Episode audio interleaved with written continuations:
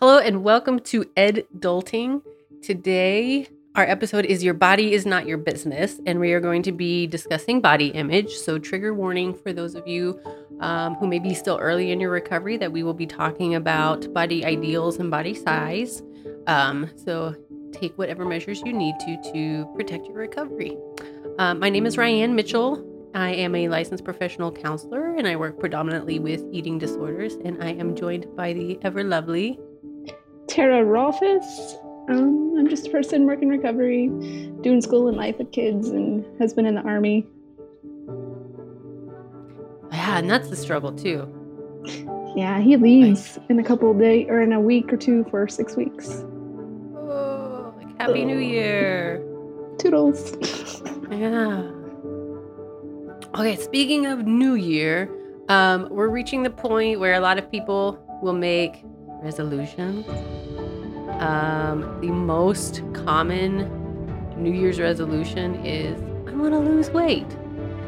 Um, but peop- I'm not sure people know why. you know what I mean? Like, I, I, Yeah. I'm quite sure people know that they're dissatisfied with their bodies, but I'm not quite sure anybody has. Uh, as many people have stopped to think, well, what makes me dissatisfied? Where did I first learn that? Why do I still believe it? So we're gonna explore that a little bit today, and I'm gonna do my best to um not cut you off too much, Tara, and to temper my tendency to uh get on my soapbox because I like your soapbox. Thanks. There's a lot in here I feel strongly about.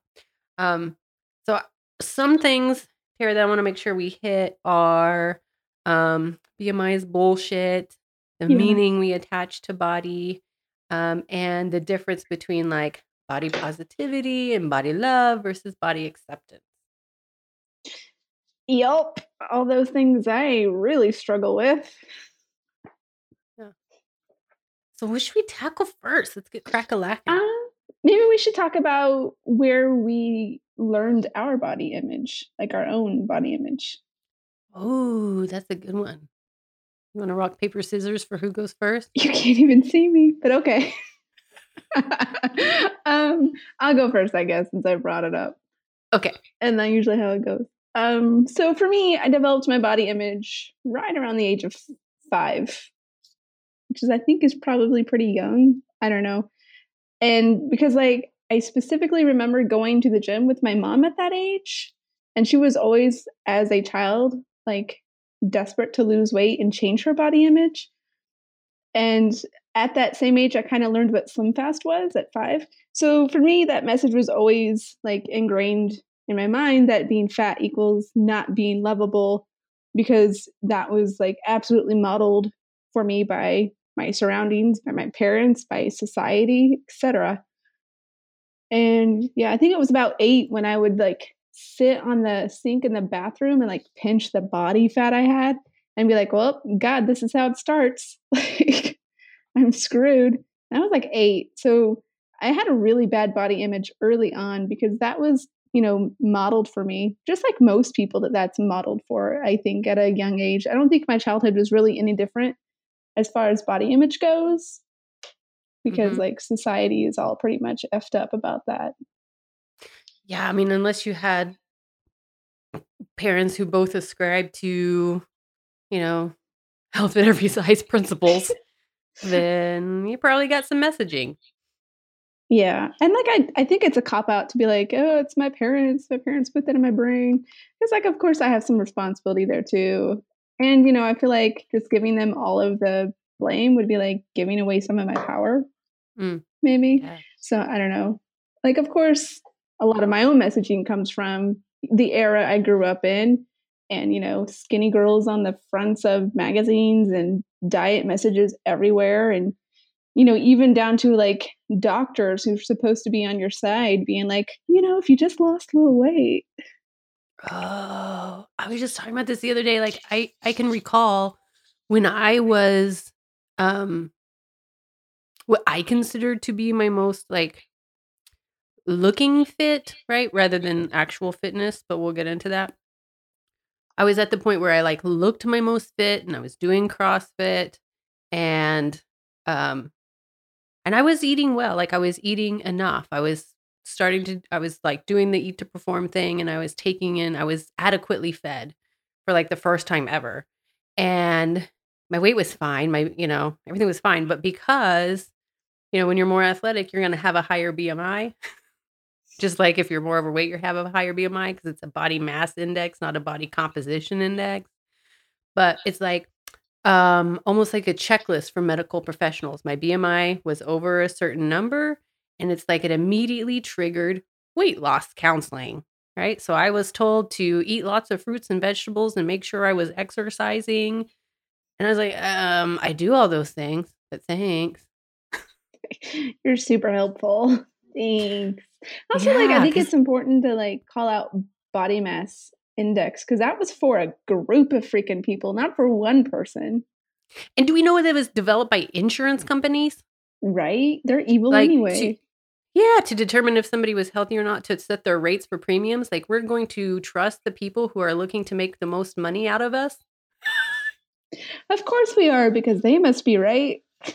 Oh, that that's the thing that kills me. But yeah, um, for those of you who aren't aware, BMI is utter bullshit. It means it's like utterly meaningless without a whole slew of other information. Yep. You know, because I mean, you can take two people with the same BMI. Um, I've used this example before. Like, if you take uh, an elite athlete because of their muscle mass, they are going to have a high BMI. You can also take another person who has um, higher deposits of fat and they're going to have a high BMI, but they may have, may or may not have very different pictures of health. And I say may or may not because weight does not equal health at all. Um, and most of us, I can see, hear the little dog ear pricking going on right now. Um, what do you mean, Ryan? Because there's so many negative health effects associated with obesity. Well, no, not when you factor in lifestyle. So they've done, I do want to nerd out on this for a second. Nerd, nerd. They have done studies that show that really your mortality is affected by your lifestyle choices. So across weight, normal weight, overweight, and obese, if you have four healthy behaviors, you know, which are getting some exercise a few times a week, eating a good amount of fruits and veg, not uh, smoking, and avoiding too much alcohol. Just those four behaviors equalized mortality rate across populations. So you're no more likely to die from, you're not dying from obesity. you're dying from the effects of negative health behaviors because you can actually um, be obese and healthy. Yep. And but I don't even like we don't word. acknowledge that at all. Yeah, we don't. And I don't like the word obese because mm-hmm. it comes from like the Greek, right? It's Greek and it means to be overfed. Like you mm. can be mm. obese and not be binge eating. Yeah, because there's we we got to think too. There's a bell curve of naturally occurring body sizes.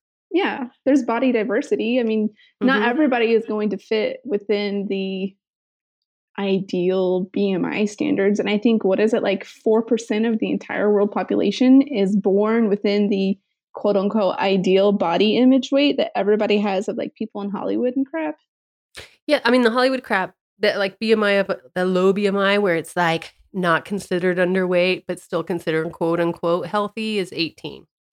And only 2% of the population naturally, without restricting or over exercising, naturally occurs there.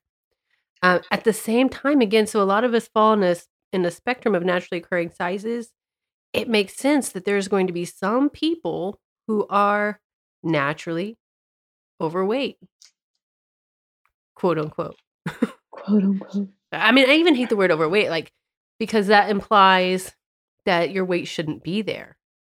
And quite yeah. frankly, if your body is maintaining it and you're maintaining healthy behaviors, it's not overweight, it's it is your weight. And what's weight anyway? what is weight anyway? Something like your gravitational pull to the ground or something. Yeah, that's pretty much it. Yeah. Okay, so that's my rant about BMI and how medical I mean, because medical communities end up I see more people, especially adolescents who have been either either initiated um, extreme dieting or were encouraged to do so um, by their doctors. Oh my God, my own doctor kept encouraging me in my eating disorder when I lost a whole lot of weight. She's like, whatever you're doing, just keep doing it. This is amazing. And then it was like mm. three months later, I was in her office. I was like, by the way, I need you to do these lab tests because I have to go to eating disorder treatment. Mm-hmm, mm-hmm. Yeah, and and then you get the the ever dreaded. But you don't look like you, you don't look like you have an eating disorder. Your weight's not that bad. I was like, well, you don't look like your head is attached to your body.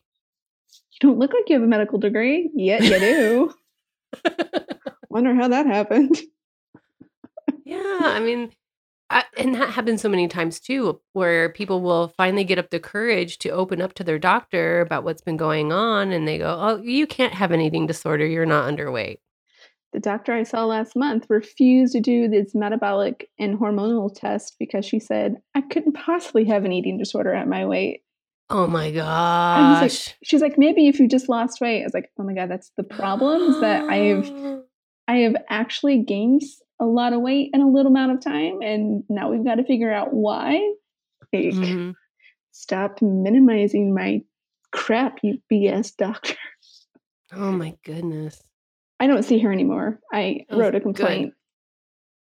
Yeah, and let that be notice out there that if your concerns are not taken seriously or minimized, you don't have to stay with that doctor. You employ them.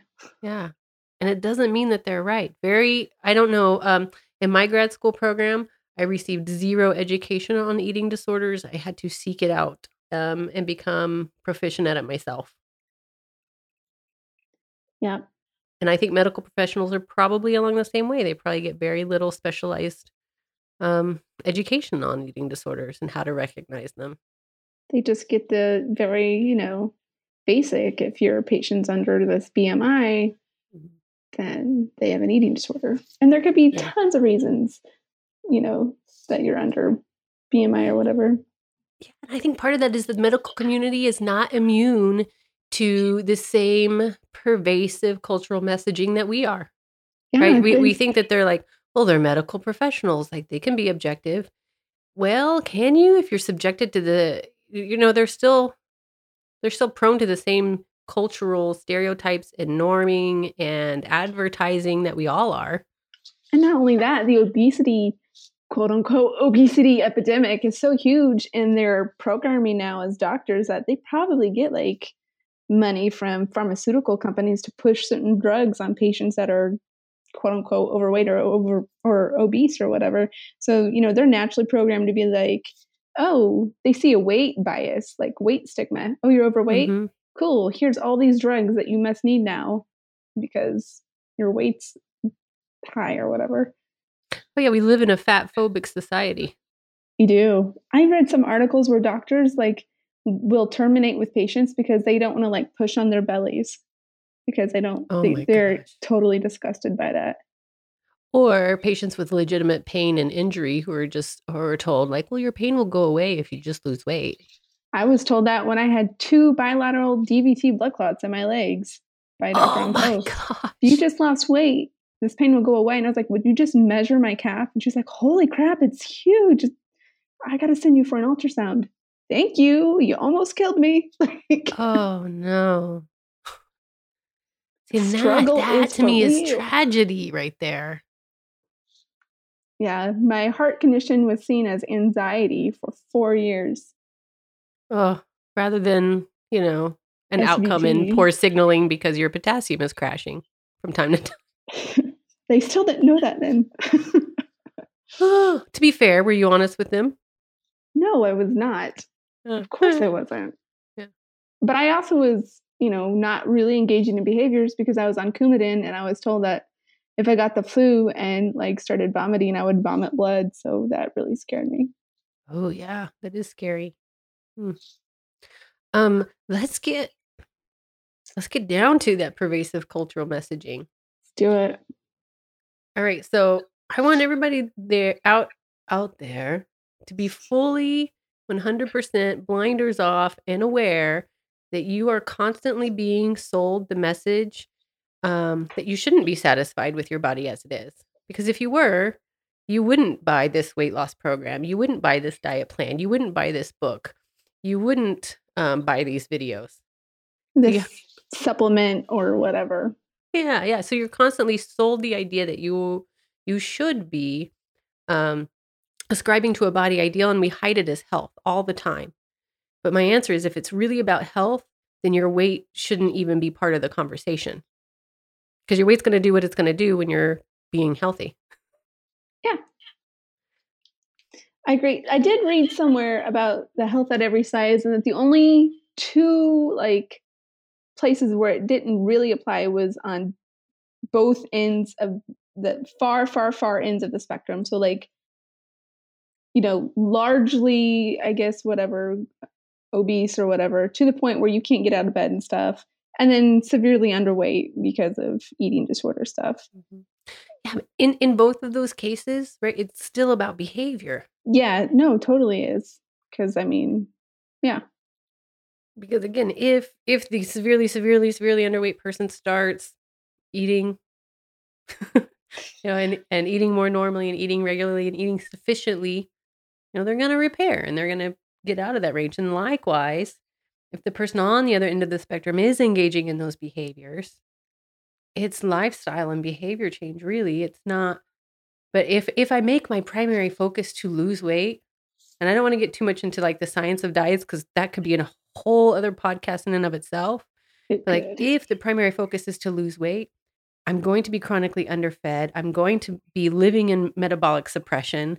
Um, i'm going to suffer i'm not going to be producing enough hormones so i'm going to be depressed i'm going to be irritable like all of those negative health effects um, so it's really about fixing fixing behaviors not losing weight because you may or may sense. not lose weight. You might gain weight. You don't know. Like Yeah. most people, when they start eating intuitively, I read just today or I listened to it. I don't remember one of those. Most people, when they start eating intuitively, end up gaining like few pounds or so, some weight, because you know they're finally listening to what their body needs and and wants, and they're following their hunger and fullness cues, and you know their body is evening out at its natural size it's supposed to be. Mm-hmm. Yeah. And our and our body, like our body doesn't care what our brains think our natural size should be.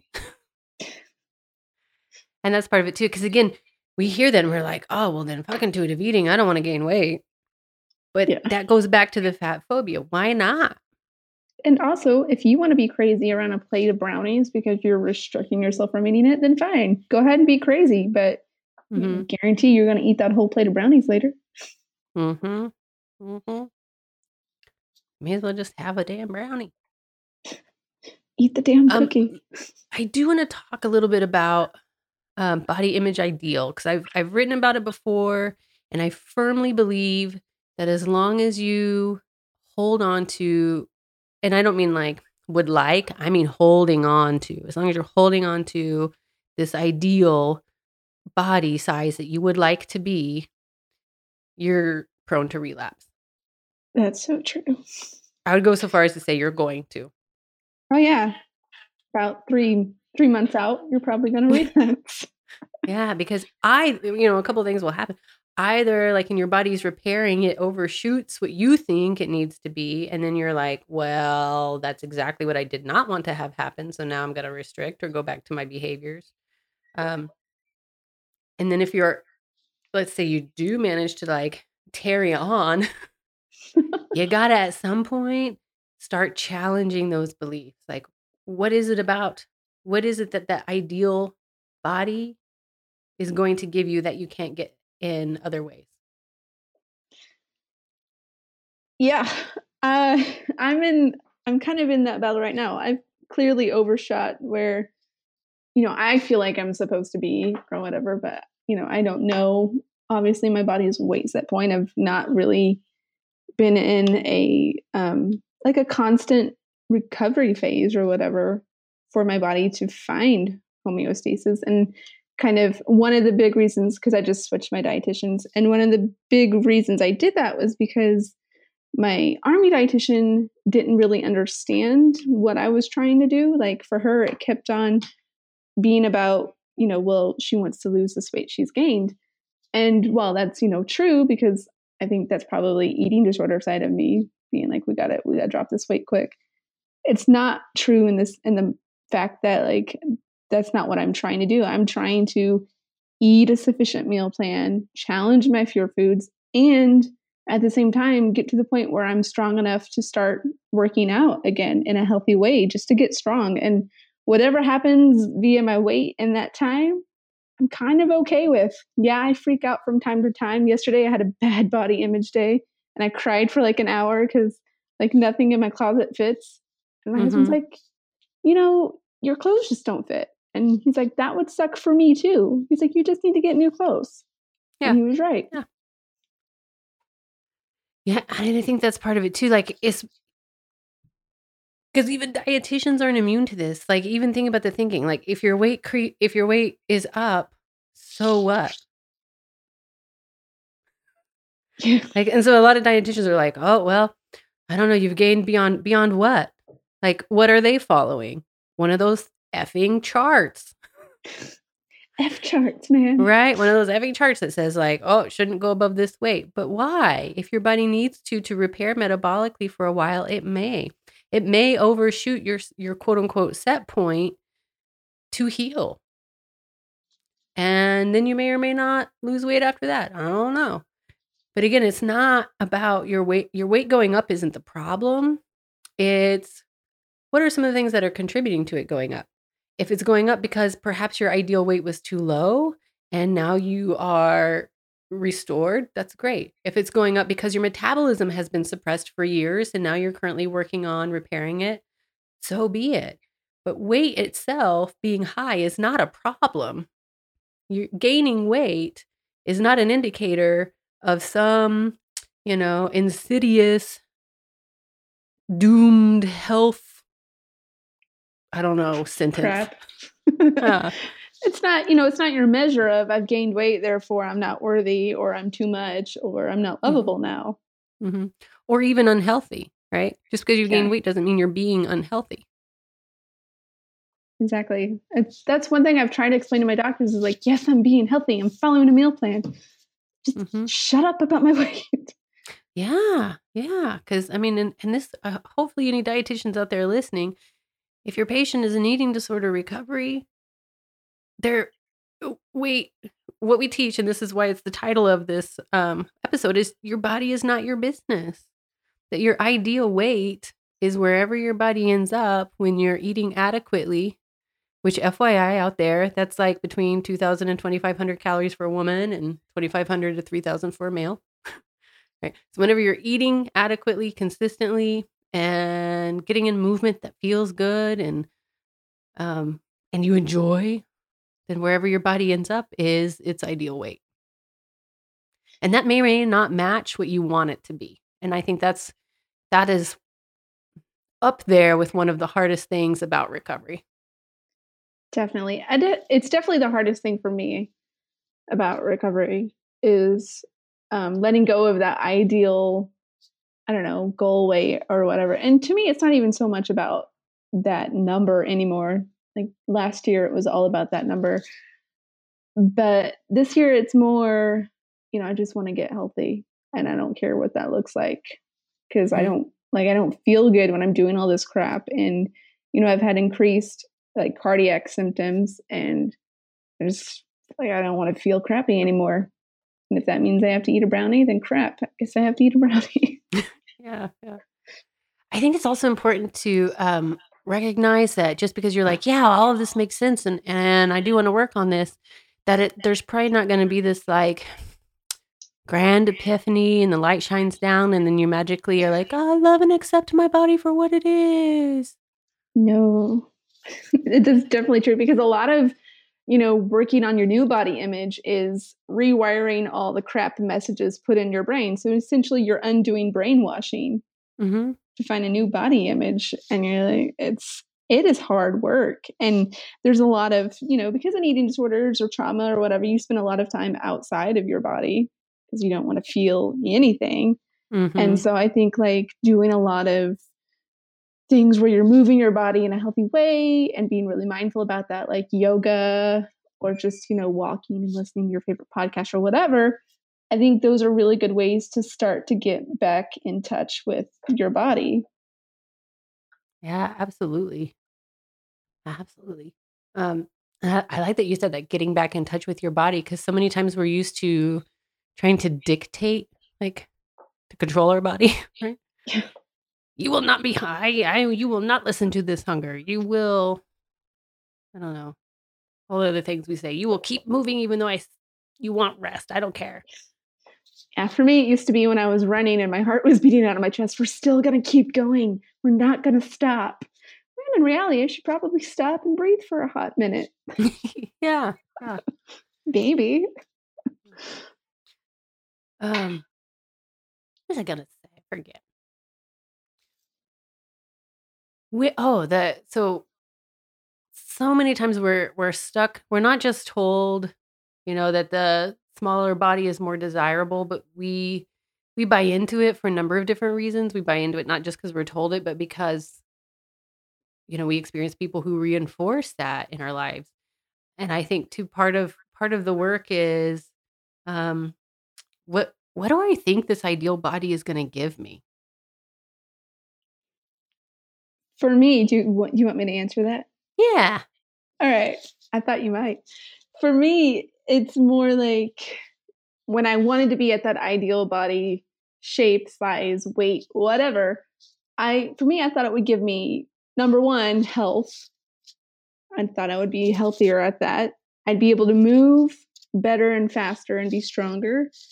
And um, I'd be able to wear like cute and stylish clothes, mm-hmm. you know, and be more aesthetically pleasing to people and I could go to like my husband's unit functions and not be quote unquote, as they say in the military, a dependopotamus, which is what they call bigger military wives. Ew, what a horrible word. Oh yeah. It's a whole nother cultural culture here. Yeah.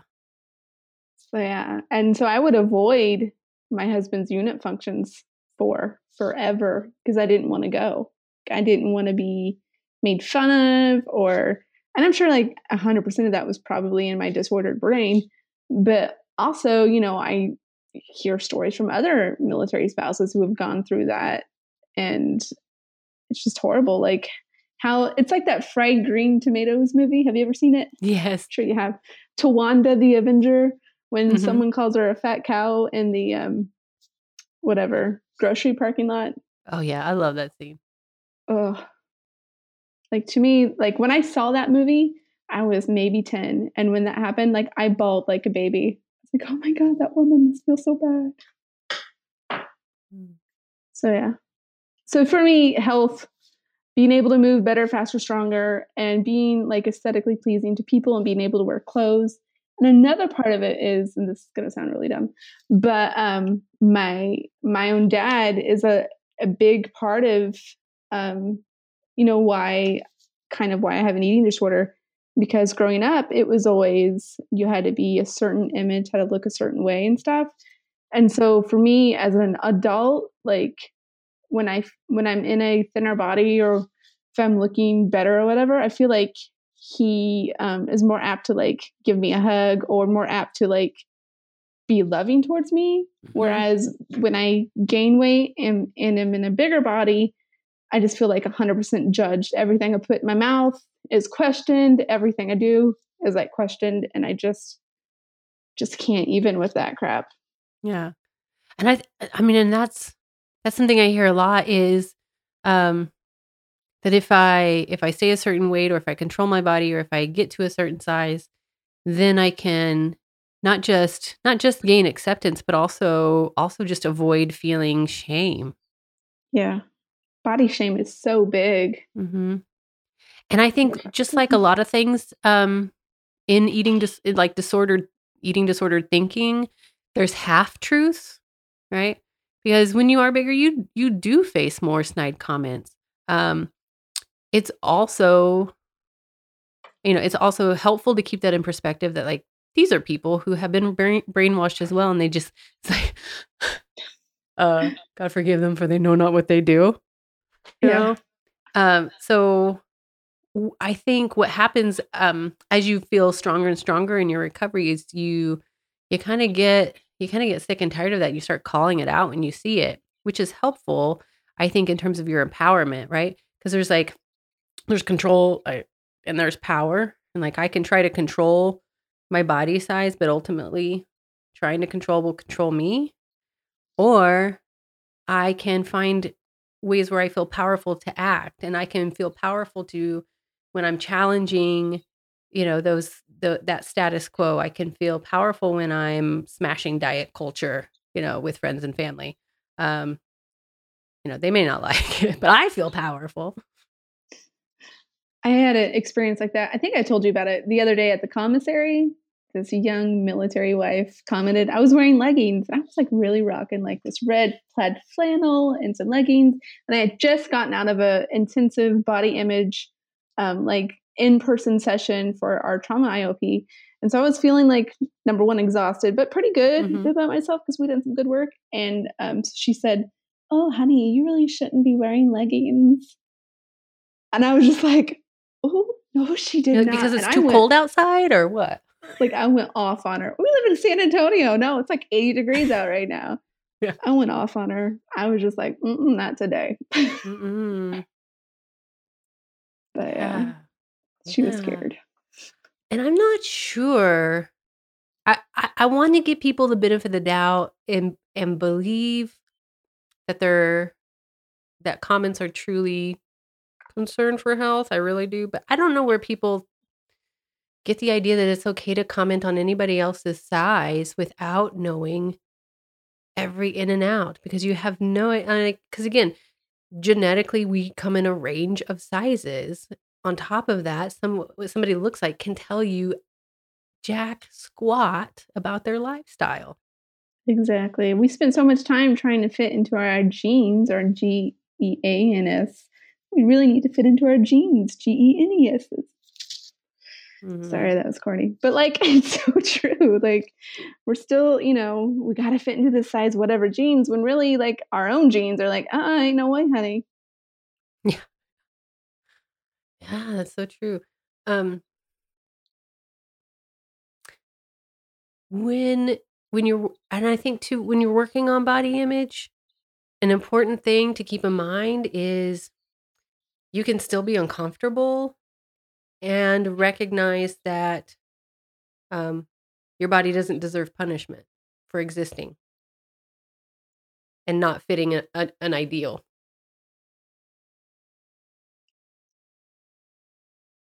Yeah. what, what, what That- what I was that? Oh, I've not. I've really been struggling with body image lately. So that's yeah. I've not really been very self-loving to myself about that. Like I've been tr- I've been trying to follow the meal plan, and I've been doing a lot better with that, and doing the stuff that you know I'm allowed to do that makes me feel more empowered, but still like to the point where I'm probably going to cover up my mirrors because every time I look at myself, I'm like, oh, you're so ugly. Stop Hmm. you slob why'd you let it get this far and i'm like god and so my yeah even my husband's sick of it and and i'm very careful about what i say around my kids because i don't want them to grow up with those you know like words in their head about as far as how they feel about their body i Mhm. guess because that's how i grew up and it did not do me any good so yeah it's been a real struggle trying to walk that line of healthy body acceptance and i don't even know so much love but just like i guess Mhm. and Yeah. then just falling totally off that cliff and being like, screw it all. I freaking hate myself. Mhm. Yeah, and I'm glad you brought up like love versus like. Um, I often use the example of a sibling. There have been many, many, many times growing up where my brother and I just did not like each other um, for one reason or another, but we always loved each other, right? Um, and I think when you think about love, we tend to confuse it with like. We tend to think I can't, I can't love myself until I like what it looks like. Um, but when you think about how you know somebody loves you, it's the things they do, it's what they say, it's how they treat you, it's their thoughtfulness of you. Um, and I think the same thing can be true in how we treat ourselves without needing to like ourselves. I mean, I don't always like my spouse at the end of the day.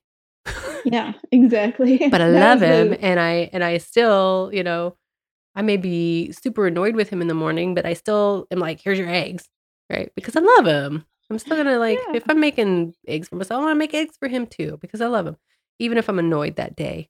Um, and I think the same we can take the same approach when it comes to taking care of our bodies. And it is not loving to deprive your body of energy. It is not loving to be, you know, self shaming. Um, I want to pick up on even even just the words of like, you know, when you said look in the mirror and you think to yourself like, how could I let this go this far? yeah, I knew I'd get called out on that. I was like, oh let, crap. Let what go? Your health? let what go? Your ideals? Yeah, I guess my ideals more so than my health because you know I am getting healthier, mm-hmm. but um, you know I believe I'm getting healthier. Yeah, yeah, and I I think that's part of it too. Like we think about mental health and physical health, um, dieting or restricting or overeating or purging, none of that serves either. No, it doesn't. And you can have this false ideal that doing all those things will help you. Like if you have a mental illness, will actually help you control that mental illness. Also, not true. Mm-hmm. Yeah, because I mean, I'm sure that there's many people out there who've experienced the frustrating um, body mechanism to avoid starvation where you'll actually gain weight while restricting. Oh, I have. and I'm like, that's actually your body that. looking out for you. That's that's your body loving on you right there I'm not going to let you starve in this famine. Not again. not again. We're not doing this. I got you, boo. I'm going to shut down anything non essential and I'm going to slow way down so we make the most use out of everything, okay? And you're going to sleep, girl. You're going to sleep so much. you're going to be so tired, but you're going to tell people you have lots of energy. Coffee will be your friend. Coffee. Coffee will be your new energy um and and all for and all for not just it's because it's not necessarily the body that we're going after although it is is what what it represents what we think it's going to give us. We think it's going to protect us from hurt we think it's going to protect us from shame we think it's going to get us acceptance.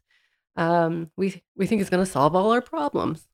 It's just going to create more problems and then you're going to have probably more shame yeah. and yeah. More i use this example um I think you'll get a kick out of it. I I thought of this spur of the moment the other day. It's like, did you did you ever do True Love Waits? Not only did I do it as a pregnant teenage mom, single mom, I taught it to middle school students. nice, nice. Okay, I think True Love Waits like set up a lot of young people for some really skewed ideas about sex. In that, right, in True Love Waits, you're taught to save sex until marriage, but you're also taught, whether implicitly or explicitly, that like all sexual desire is sinful and bad and you should distract yourself and you should control it. It's something to be controlled and not control you, and it's dangerous, right? All of these messages about sexual desire. But then when you get married, you're supposed to magically just be like totally cool with it. ah, yeah. now now it's in its appropriate place and I don't have any mixed messages here. Um and it's the same thing with with body like let's let's say you're okay, I'll eat normally when I hit my ideal weight.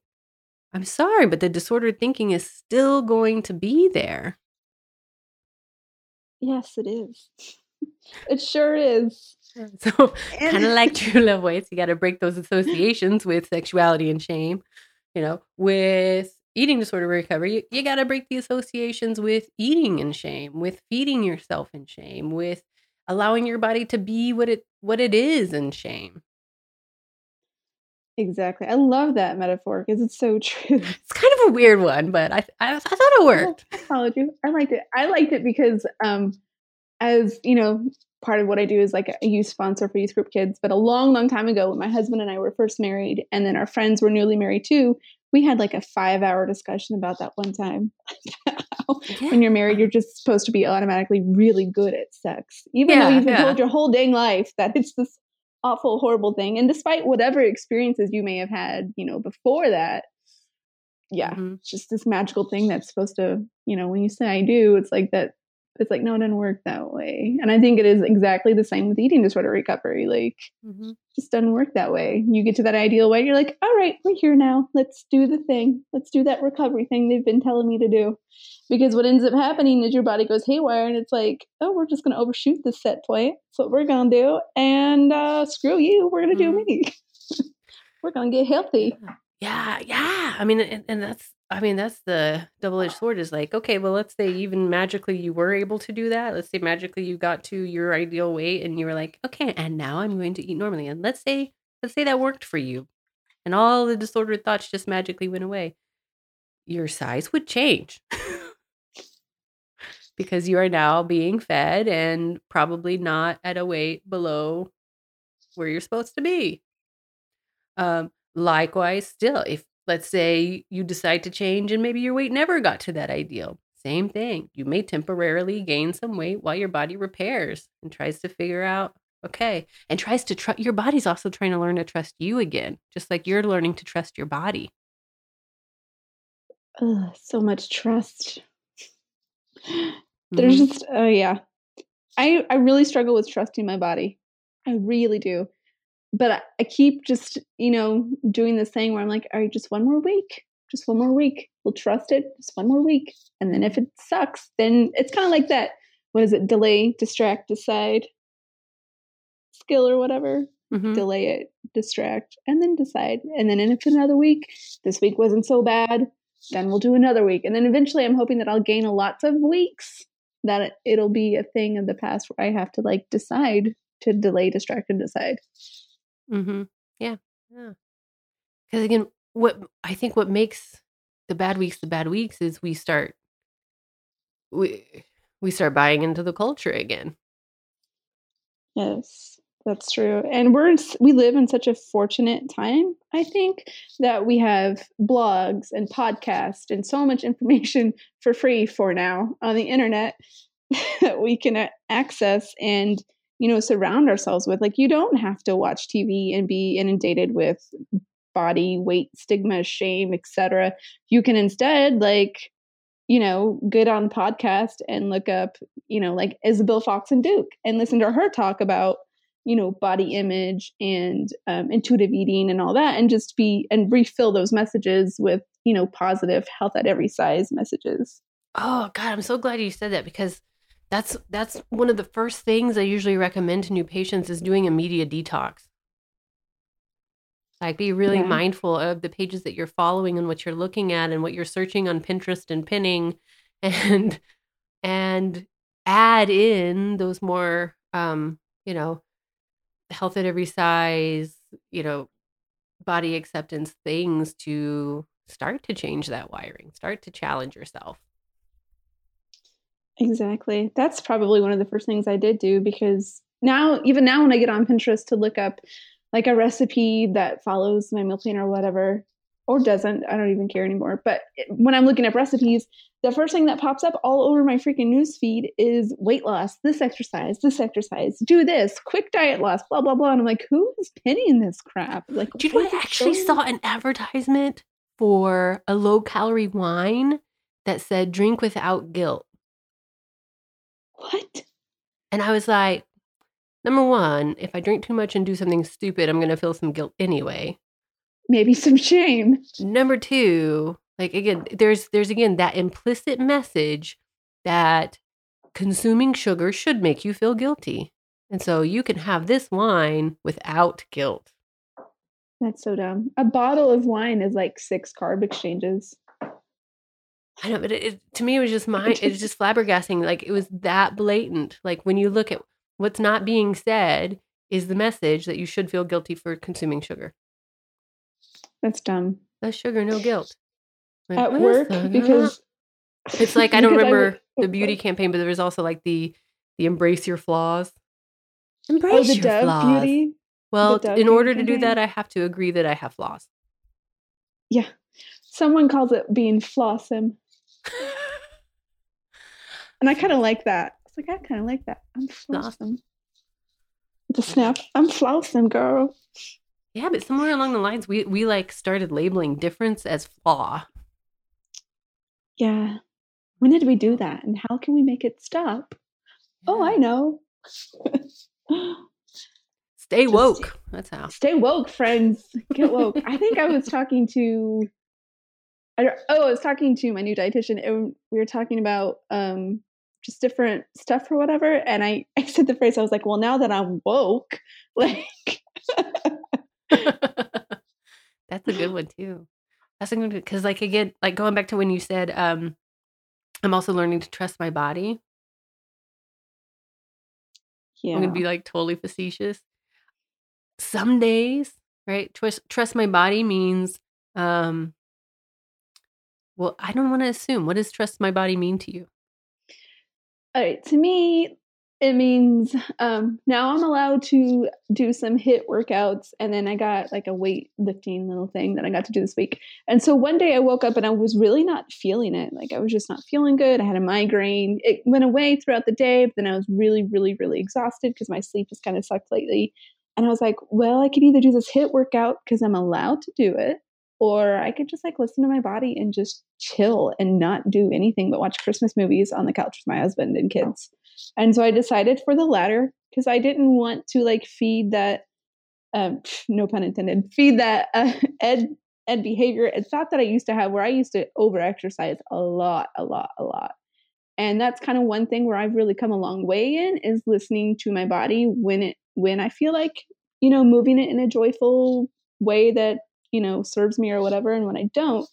So that's kind of one way that that trust shows up, and another way is um, okay. So as far as the food part goes, it's um, you know trusting that my body is hungry, even if I don't feel like it's you know hungry. I know that there are different hunger cues, like thinking about food all the time and um, just being obsessed with food is kind of like a hunger cue. It's your brain being like, yo, be hungry, even though you can't feel it. So just trusting that those thoughts about food are not just me obsessing over food, it's actually me being hungry. And so therefore it kind of compels me to eat my full meal plan. And then um, snacks, I have this really cool option now where in the morning I don't have to eat a morning snack if I'm not hungry. But if I'm hungry, then I need to honor my hunger and eat a snack. And so I've done that a couple times. Like normally the morning's really hard for me because I'm never hungry. But um, a few times, like after workouts or whatever, I've been really hungry. So I've been eating snacks. And so, yeah, that's pretty much, I guess, like trusting what my body, that my body knows what it's doing. And, you know, really trying to get back those hunger and fullness cues so I can one day eat intuitively. Yeah. Good. Good. I think um I'm I like your answer because I think sometimes people um end up swapping intuitive eating for dieting Ooh, they do that all the time. and they th- and they they think that trust my body means I'm going to trust that my body is going to find a set point that I will find acceptable. Silly Yeah. rabbit. Yeah, but and that's a really com- we don't even know we're doing that sometimes. It's that pervasive. Um, so if there's an overall theme, I think it's just constantly be be aware of those beliefs, those body beliefs that you're carrying. Ask yourself where they came from, why you still believe them to be true, um, and how those beliefs make make you feel. Like just start there. Start with some curiosity. Start by maybe believing that you don't have to believe what you've been told about bodies. Exactly. That's the number one thing I do a lot because I have a friend that tells me, Well, did you get curious about it? Well, well Mm, no. So, like, getting curious about it, chasing down that rabbit in the hole or, or whatever that phrase is, you know, just figuring out, you know, where it came from. Well, now that I know this, what can I do with that information and how can I, you know, arm myself better next time when this thought, feeling, etc., comes up? Mm-hmm. Yeah, absolutely. I'm so glad we had this chat. Wasn't as difficult as I thought it would be. Yeah, were you really like dreading it? I was because I hate talking about body image. I don't even we don't even talk about it in therapy because I just I uh, I honestly get so anxious that I have a panic attack. Mm, yeah. And I think that's that's pretty common too. Uh, I think it's hard. Like there's this weird, and you might be there. I don't know. There's like this weird phase of recovery where where you're you're aware that those body beliefs are bullshit, but you still kind of believe them. Yeah. And so you're like you're you're working on challenging them, even though you're like unsure and full of doubt, and you're just kind of trusting that your treatment team knows what the hell they're talking about, and going like, okay. In the end, I'm gonna have a full life. Mhm. Yeah. In the yeah. In the end, it's kind of like, um, yeah, this is uncomfortable as hell, but I was uncomfortable before, so it may as well serve a life I want to be living. Either way, it sucks. But at, at the end of the other end of the rainbow is you don't die, so that's good. At least not from, you know, starvation. Well, yeah, we all gonna die. Yeah. on that delightful note, we're about out of time. right? Wishing you a happy holiday, Merry Christmas. Hanukkah's Yeah. ending probably today, or Kwanzaa if that's your thing. Yeah, or Festivus. It's the holiday for the rest of us. Tomorrow's the winter solstice. Oh yeah, winter solstice. That- oh, I love winter solstice. I love winter in general because I, I kind of feel like a lot of people are like, oh, it's dreary and it's cold and everything shuts down. I'm like, but isn't that beautiful? Like it is a time of year where it is okay to slow down and turn inward and take stock. Like, Everything is it. renewing. It's so great. yeah. And it's so quiet. hmm So take some of that quiet if you can find it, and take some of that opportunity um, and symbolism that winter serves, and take stock of your body beliefs. Yeah. And if you need a, a reminder of how to deal with the holidays and food, check out our Holidays Holidays podcast. That's just before this one. Yes. Um, and some good, just like throwing this out there, good resources for um, really challenging your body image. I love, I can't remember the name of her blog, but Summer Innanen, Innanen mm, has Yeah. a great body image blog um, and podcast called the Fear Rebel something, Fearless Rebel, Fearless Rebel Radio um, is her podcast. It's wonderful. Um, you can also follow um, I'ma Eat That or what is her name? Dr. Laura. No, no, look, check Instagram. There's Dr. Laura. She does a a non-diet advent calendar that's also her. delightful. Um, so take you know take some time, see what's out there in terms of challenging those body beliefs, and see see if you can practice some body love, even if you're not quite to like. Exactly. And a good resource for yoga is on YouTube. This woman called Adriene, she has like so much yoga practices on YouTube for free. And there's a really good stress and anxiety one that's really low key and gets you like right back in your body. So I highly suggest that. All right. So after, um, after the Christmas break, we'll be tackling a new topic in eating disorder recovery, and I hope you will join us for more adulting then. See you later.